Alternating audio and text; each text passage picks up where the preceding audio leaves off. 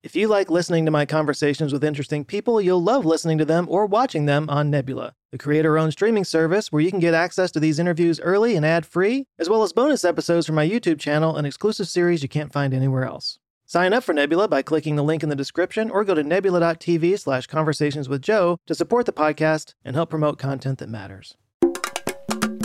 In the book The Martian, our hero Mark Watney is one of a, a team of astronauts on Mars that have to abandon their research base because bad things happen. Not to spoil too much, but he did survive that. And one of the biggest challenges he faced right off the bat was establishing communication with Earth, which he did by finding the Pathfinder probe that NASA landed on Mars in 1997. He then proceeded to engineer the out of it to use its communication system to talk to Earth.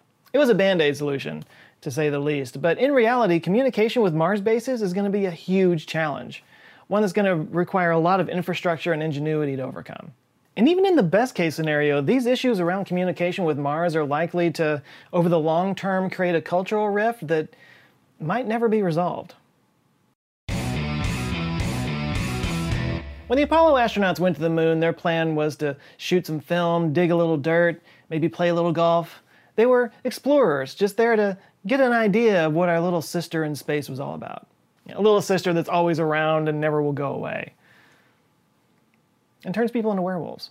The Apollo program, of course, was supposed to just be the first step in a long series of journeys to the moon to set up industry and bases and all kinds of stuff. But as of this recording, anyway, it's been 50 years since a new boot print was left on the moon. And nobody liked that. Thankfully, as many of you viewers are already aware, NASA is planning on going back in 2024 with the Artemis program, and this time it's there to stay. Along with permanent stations on the moon, another goal of the Artemis program is to set up sort of a way station for trips to Mars. Now, there are some who disagree with the moon to Mars strategy and want to go direct to Mars, but either way, some serious efforts are finally in place to, as Buzz Aldrin would say, get our ass to Mars. And the reasons to go are many, but one of the main ones is just long term survival. There's a long list of scary world ending scenarios from asteroids to gamma ray bursts that could wipe out our existence on this planet. So, if we want to avoid the fate of the dinosaurs, we have to become interplanetary. So, if going to the moon was like Leif Erikson, just kind of checking things out, going to Mars is going to be more like Christopher Columbus and those who followed him. We're going to stay. And just like the colonists in the Americas had to figure out how to survive on foreign soil, Martian explorers are going to have to figure out how to survive in Martian regolith. Only they won't have friendly natives to help them figure out how to survive and then, you know, pay back with smallpox. Now, another parallel is that when Christopher Columbus came over to the New World, he was seeking riches. He was trying to find goods that he could take back to Europe and, and sell. Unfortunately, some of those goods were indigenous slaves. But Mars colonies are eventually going to need some kind of economic driver. It's ridiculously expensive to get a person to Mars. Some people have put it at $10 billion per person. Something's got to pay for that. Now, the colonists in the Americas found land and resources they could exploit and trade. Mars doesn't really have a lot of valuable resources that we don't have here on Earth, and what is valuable there would cost way more than it's worth to get back. The now defunct Mars One mission planned on paying for it by basically turning it into a reality show and licensing it for entertainment value keeping up with the Martians, if you will. Now, Elon Musk has said that he thinks that the Mars colonies will pay for themselves through intellectual property, basically by, you know, selling the innovations they've had to create by figuring out how to live in this extreme Martian environment. Now, I don't know how the numbers work out for that exactly, but I can say that your home is littered with NASA spin-off technologies, so who knows? Actually, Mars spin-off technologies have already started. In 2019, NASA challenged companies and universities to come up with a 3D printable habitat for Martian use. The winning design's already been adapted and marketed for use here on Earth. And the Martian settlers are going to have to innovate and adapt in order to figure out how to live there because they're going to be pretty much on their own. Which is why I think there's a lot of parallels between New World colonization and Martian colonization. I mean, think about it. If you picked up and moved to the other side of the world today, it would be challenging in a hundred different ways, but you still would be in contact with everybody. You could call someone, you could text, you could have money wired to you, and you can always go back at any time. You, you have a lifeline. You know, the New World colonists in the 1500s, 1600s, they didn't have that luxury. Up until really about 100 years ago, if you immigrated somewhere, you were saying goodbye to everyone pretty much for good.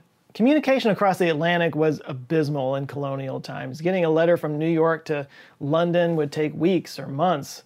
A lot of times wouldn't get there at all. To get around this, actually, a lot of colonial writers like Benjamin Franklin would make copies of their letters in books so that if the letter didn't get there, they could just send another copy of it. Or they would send multiple copies on different ships. This slow and broken form of communication just further isolated the colonists over the years. So it's easy to see why they, they stopped wanting to deal with some monarchy that would take months to address their concerns. And culturally, the two populations drifted apart the colonists became aliens to the old world and vice versa. And you'd think that that's a problem from the past, that our Mars colonists wouldn't have to deal with this. After all, we're more connected now than we've ever been before. But there's a litany of challenges with communicating with Mars that could lead to a cultural isolation that we haven't seen in a really long time. The problem, of course, is the speed of light. The radio waves that we use to communicate travel at the speed of light, but even at that speed, the distance involved creates significant time delays. How much of a time delay? Well, that depends. You know, the, the moon, which stays in basically the same distance all the time, had about a one and a half second delay, but Mars, it varies wildly. The Earth and Mars circle the sun at different rates. Sometimes they're relatively close, sometimes they're really far apart. This is also why there are specified windows for launch to Mars. Historically, the closest Earth and Mars have been in modern times is 34.8 million miles, which happened back on August 27, 2003. This means time delays ranging between 3 and 22 minutes. Or you could say a 6 minute or 44 minute round trip. Yeah, you're not going to be doing any Zoom chats with that connection. So communication with Earth is going to be relegated to mostly texts and emails, which would work fairly the same as what we do right now. But one thing that will be very different is the internet. When broadband became widely available in the early 2000s, we all became pretty used to instantaneous downloads. You know, if you click on a spatula in Amazon, you don't have to like take your dog for a walk while you're waiting for it to enter your cart. On Mars, the internet's going to be more like a curated package that you sort of download daily, as opposed to the freewheeling distraction machine that it is here. If you wanted a browsing experience that was anything at all like what we experience here on Earth, you would have to have all this stuff downloaded to a local data center before you did so. So until Google can set up a Martian data center, what you would basically have to do is download, you know, all the sites that you want to read on the regular, but if you were to click off of that, you would have to sit around and wait or maybe go plant some potatoes. Now that sounds bad enough, uh, but that's actually a, a, gross oversimplification of, of the problems involved. And, and maybe to get a better idea of what those problems are, we could look at how we communicate with Mars now. Today we communicate with rovers on Mars like the Curiosity rover through the Deep Space Network. The DSN is a system of large radio antennas in Madrid, Canberra, Australia, and Goldstone, California that maintain a constant connection with probes throughout the solar system as the Earth rotates.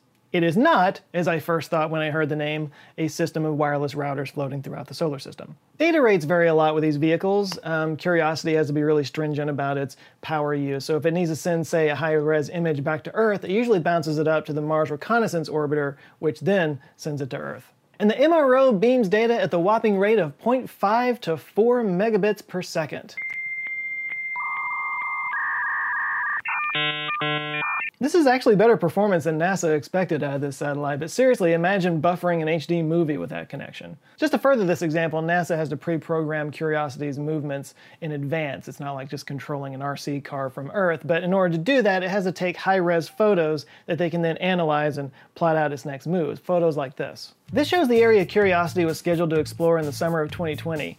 It's cobbled together from 116 images, and the high-res version of this photo would have taken more than 20 hours to beam directly to the DSN. So instead, Curiosity bounces it up to the Mars Reconnaissance Orbiter, which has a higher bandwidth connection and can send the data faster. The problem, though, is that the Mars Reconnaissance Orbiter is orbiting Mars and is only in range of Curiosity for 8 minutes out of every day. And during that 8 minutes, Curiosity can only upload 250 megabits at a time meaning in order to get that information up to the Mars Reconnaissance Orbiter would take around 24 hours and 39 minutes, on top of which it would take another 3 minutes to 22 minutes to get to Earth. even if we had bigger, more powerful signal transmitters on Mars, we would still totally lose contact with them every 12 hours as the planet rotates and those antennas are then facing away from Earth. Clearly, some kind of massive infrastructure is going to be required in order to maintain constant contact with the bases on Mars, either some kind of deep space network style array of antennas on the surface so they can always stay in contact, or, as many of you I'm sure are already typing in the comments,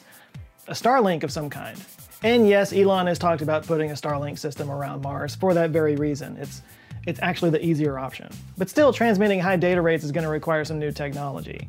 For example, the journal Nature recently reported on an idea that's going to use visible light, uh, sort of a laser system, to transmit up to 10 gigabytes per second. That's 10 times the 1 gig speed that we enjoy here in our homes and in our businesses. Now that's plenty fast enough to avoid any data chokeholds, but that still can't fix the whole 6 to 44 minute round trip problem that I was talking about earlier. With our current understanding of physics, there's just no way around that.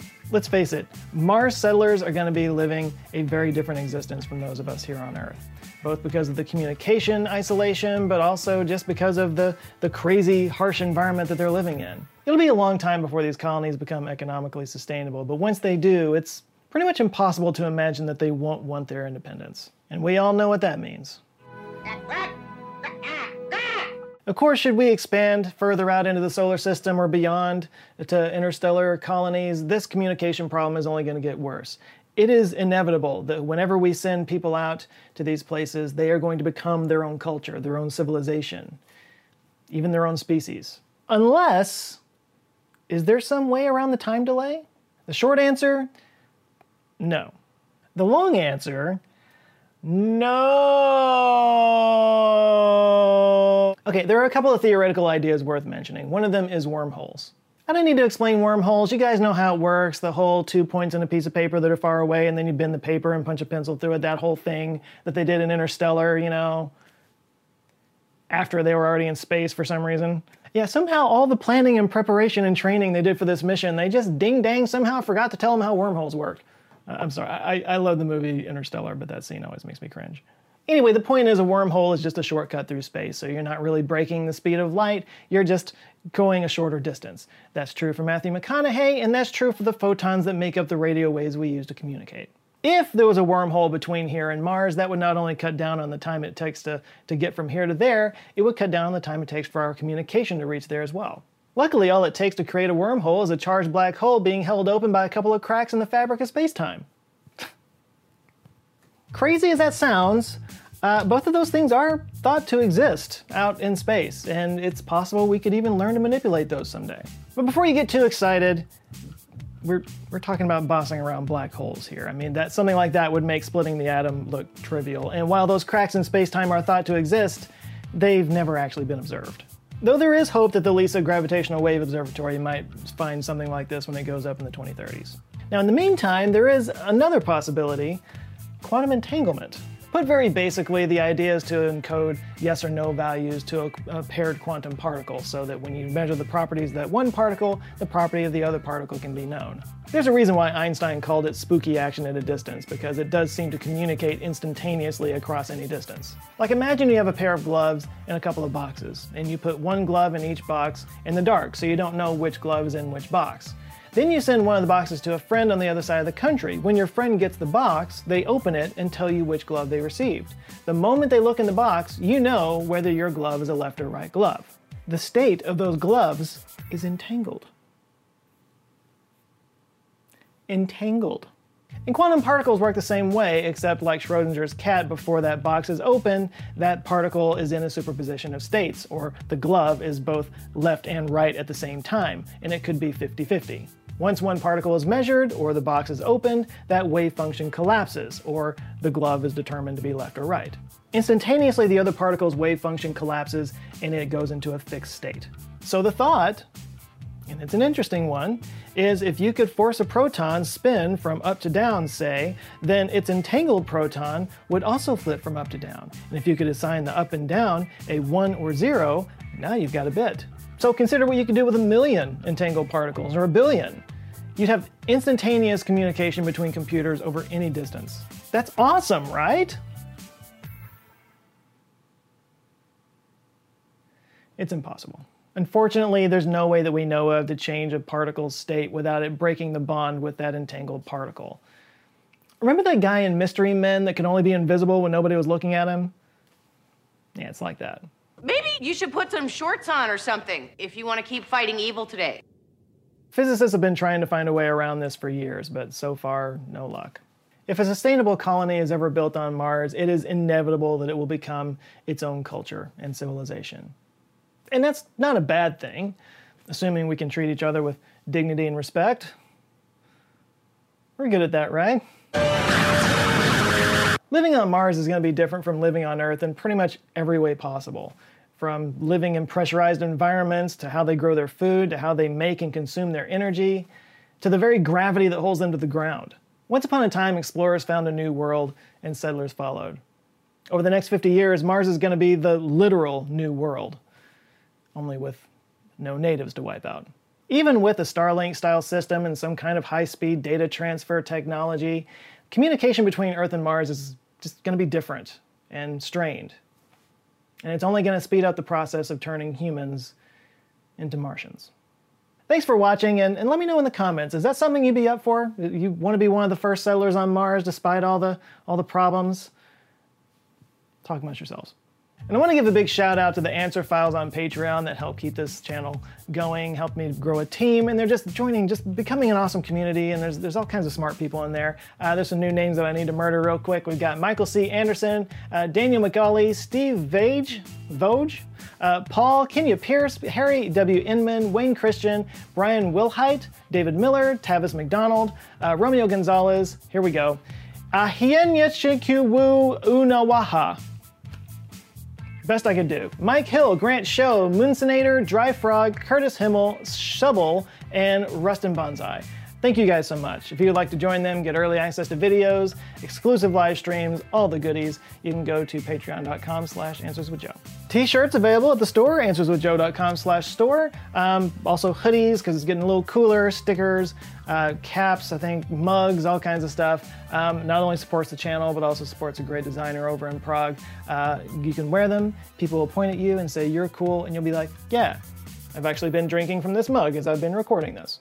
Please do like and share this video if you liked it, and if this is your first time here, Google thinks you might like this video, so you might want to check that one out. There's all these others on the side that have my face on it, and if you enjoy them and you want to see more, I invite you to subscribe. I come back with videos every Monday. And that's it for now. You guys go out there, have an eye-opening rest of the week, and I'll see you next Monday.